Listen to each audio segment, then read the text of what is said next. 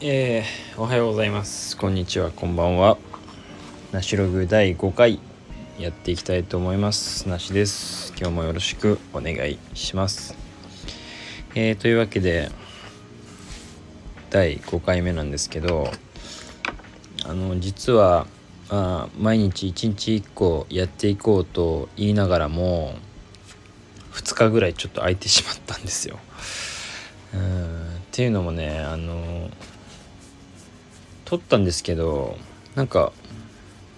音が悪くてこれは配信できないなっていうことがにかいぐらい続いてしまってですね、そう撮り直したんですけど、やっぱなんか撮り直すと同じことを話さなきゃいけないんで、結構なんかやられますね、精神的にというかまたこの話すんのかみたいな感じで、なんでその話はもういっかということで、今日はね、えー、違う話、そのまあ皆さんこれ聞くのは、まあ僕からするとこれはテイクフォーになるんですけど、初めてなんでね、まあそんなことは関係ないと思うんですけど、今日はえっとですね、ありがたいことにレターをいただきまして、いや嬉しいですね。なんかまあ以前もあのニューナカのストーリーズのふたりにはレターいただいてたんですけど、まああらレターというよりかは ディーエム みたいな感じで、あのありがとうございますみたいなやり取りがあって、まあそれももちろん嬉しかったんですけど、今回ね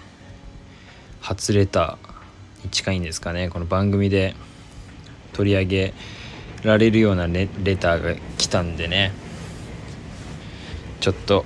読ませていただきたいと思います。えー、はじめまして。 YouTube も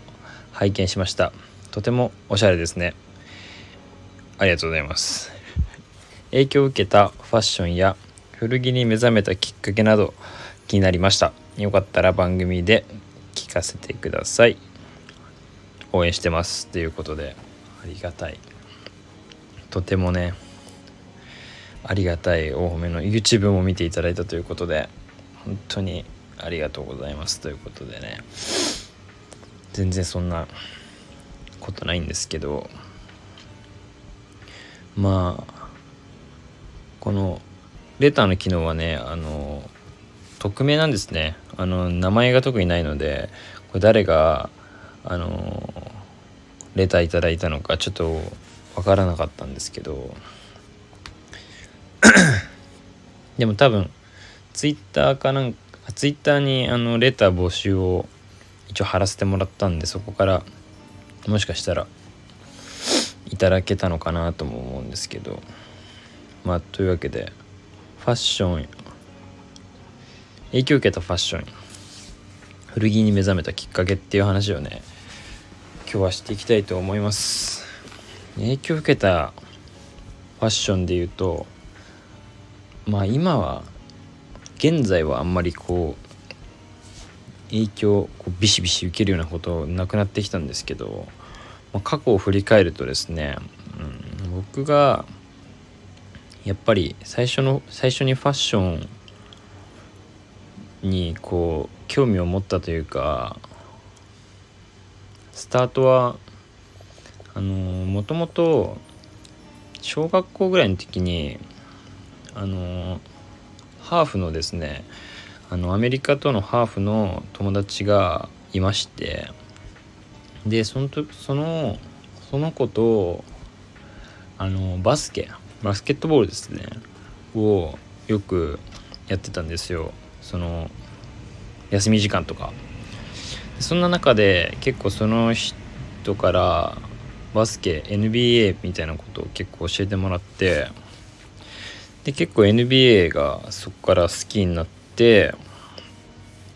でいわゆるこうバスバッシュみたいなジョーダンだったりとか、ああいうのにちょっと影響されるようになってから、こう中学生になるわけですよ、そこから。で中学生になるとこう、まあ、制服になって、あのでも靴だけ自由だったんですよね、学校行く時に。そこでなんか洒落た靴履いてるとちょっとかっこいいじゃないですけど、なんかまあ当時だとナイキのエアフォースワンとか履いてるとちょっとおしゃれみたいな風潮があったんですけど、まあそんなんでなんかスニーカーで差をつけろみたいな、コーナーで差をつけろみたいな感じで、あのスニーカーここからスニーカーとかそういう、まあ、バッシュから入ってスニーカーに興味を持つようになって、結構スニーカーを集めるようになったのが中学生くらいというか、まあスニーカー集めるようになったって言ってもまあそんなにお金はないんであれなんですけど、あのスニーカーに対して興味を持つようになったのが中学生ぐらいで、でそこから、まあ、高校生になってそういう自分のお金でスニーカーとかを買えるようになって、でそういうジョーダンとか履いてたんですけど、したらやっぱりこうそれに合わせた洋服を着るのがおしゃれだなっていうのに気がつき始めて、その時はやっぱりそういうストリートファッションみたいなのになるんですよね、必然的に。そのスニーカーとの相性というか合わせ方って考えると、なんでそういうまあその時ちょっとまあブームでもあったのかな、そういうストリートファッションブームでもあったと思うんですよ。なんでそこの影響をがっつり受けまして、結構まあ影響を受けたファッションでいうと、あの結構 ユーエス ラッパーとかですね、アメリカのアーティストのファッションとかからはかなり影響をその時は受けてましたね。うーん、合わせ方というかそういうスニーカー、その時は結構ごつめのバッシュ系履いてスキニーパンツみたいなのをちょっと腰履きして、で上はそういうバスケ系のユニフォームとか、なんかベースボールユニフォーム着たりとか、ちょっとスポーツ系着て、キャップニューエラとかのバキバキのキャップ、キャップをかぶってみたいなのにすごい影響を受けてましたね。高校から大学入る時ぐらいまでそういう ユーエス ラッパーみたいなのに影響を受けてめちゃくちゃしてましたね。ストリートブランド、スケートブランドとか着てましたね。横須賀にあるなんかそういうインポートショップみたいなので買い物したりとかして、うんそんな感じですかね。影響一番その辺は多感な時期なんでね、影響を受けました。ラッパーでいうとタイガとかリル・ウェインとかですね、あの時は。うん、でその後大学入ってからよりこう私服で毎日っていう風になってから結構ファッション熱が爆発して、その頃になると結構カニエ・ウェストとかエーサップ・ロッキー、ファレル・ウィリアムスとかあの辺のめちゃくちゃおしゃれだなって思うようになって、ちょっとそこからこうストリートカルチャーみたいなの、ストリートファッションカルチャーみたいなのもこう変化し始めてて、ちょっとこうラグジュアリーストリートって言われる、まあ今に続くストリートカルチャーがあるんですけど、それにちょっとこう変遷期というか過渡期みたいなとこで、そこで思いっきりそこにも影響を受けて変な格好してましたね。結構ブリブリに影響を受けてたんで。でそんな中で大学入ってなんかまあ僕はその変なあれなんですけど、なんか同じ洋服着てんなって思われたくない症候群みたいなのがあ っ, あったんですよね、大学 入, 入ってから。なんかこいつ毎日同じ服着てんなじゃないけど、なんかそう思うようになってから、なんか同じ服をなんかにかいとか大学に着てくの嫌になっちゃって、洋服をいっぱい欲しいなって思うようになってから、そこから結構古着に手を出し始めたというか、とにかくなんか僕のその古着に入ったきっかけっていうのはもう値段なんですよね。結局まあ今一周回ってセンベロ古着に戻ってきましたけど、当時もその地元のそのリサイクルショップみたいなので、なんかディッキーズがそれこそなごひゃくえんとかで売ってたりとかっていうのに出会ってから、なんか定価で買うのとかバカバカしいなみたいなの思うようになってから、結構ディグったりとか、あとはその古着屋とかリサイクルショップみたいなのでしか売ってないなんか変な洋服ってなんか人と被らないなって思ったんですよね。その時なんかその時からこう新品のお店で売ってるこう吊るしみたいなのがあの被るのが嫌だなっていうか、それを買って誰かと一緒にこう鉢合わせたら恥ずかしいなってあんまないんですけど、そういうことってっていう風ななんか謎のうーんそういう自意識ですね、自意識の過剰な部分が未だにあるんですけど、だそういうのもあって、なんか古着のそのヴィンテージとかではなくて、何これみたいなものを結構安くいっぱい買えるみたいなとこから古着にのめり込んだというか、古着を買うようになったきっかけですね。それが結構遅いというか、大まあ高校の時からぐらいから見てはいたんですけど、大学入ってからかなりそういうディグリ、いわゆるディグリみたいなことを始めましたね。でもその時は別にその知識とかなかったんで、全然その安くて面白い服をただひたすらに買って、洋服めちゃくちゃ持ってましたからね、家の中、家倉庫みたいになってましたから。で大学ずっとそんな感じで過ごして、で卒業さんねん生ぐらいの時にあ 3, 年、うん、さんねん生の夏よねん生かよねん生の夏くらいですかねに、まあ結構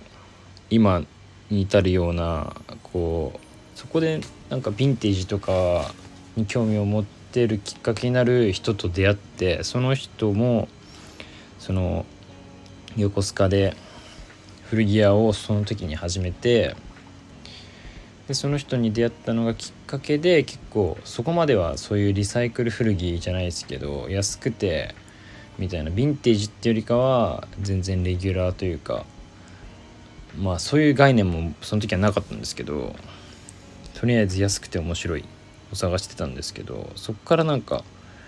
ヴィンテージってものがあって、なんで古くて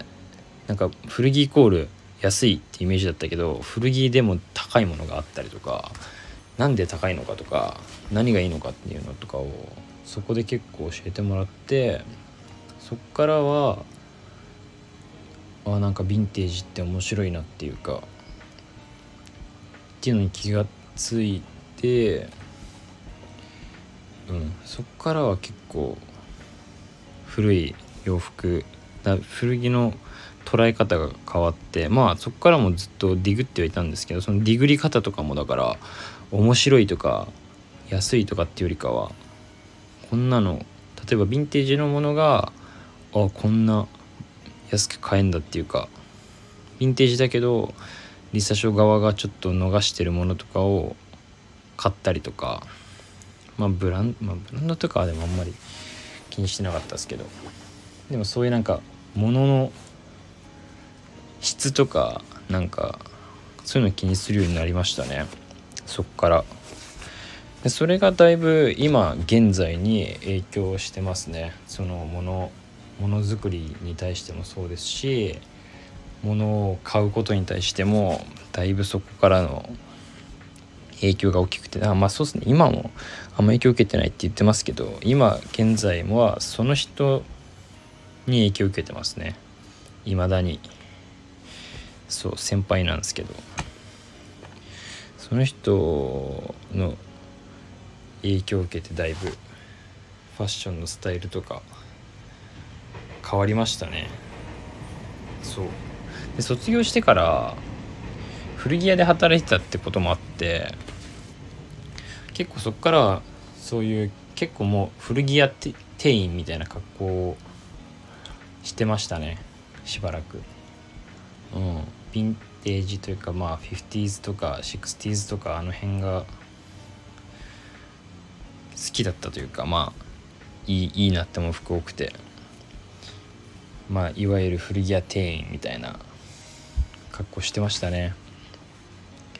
でそっからそれと、まあ今まで通ってきたストリートをちょっと混ぜたような感じとかをして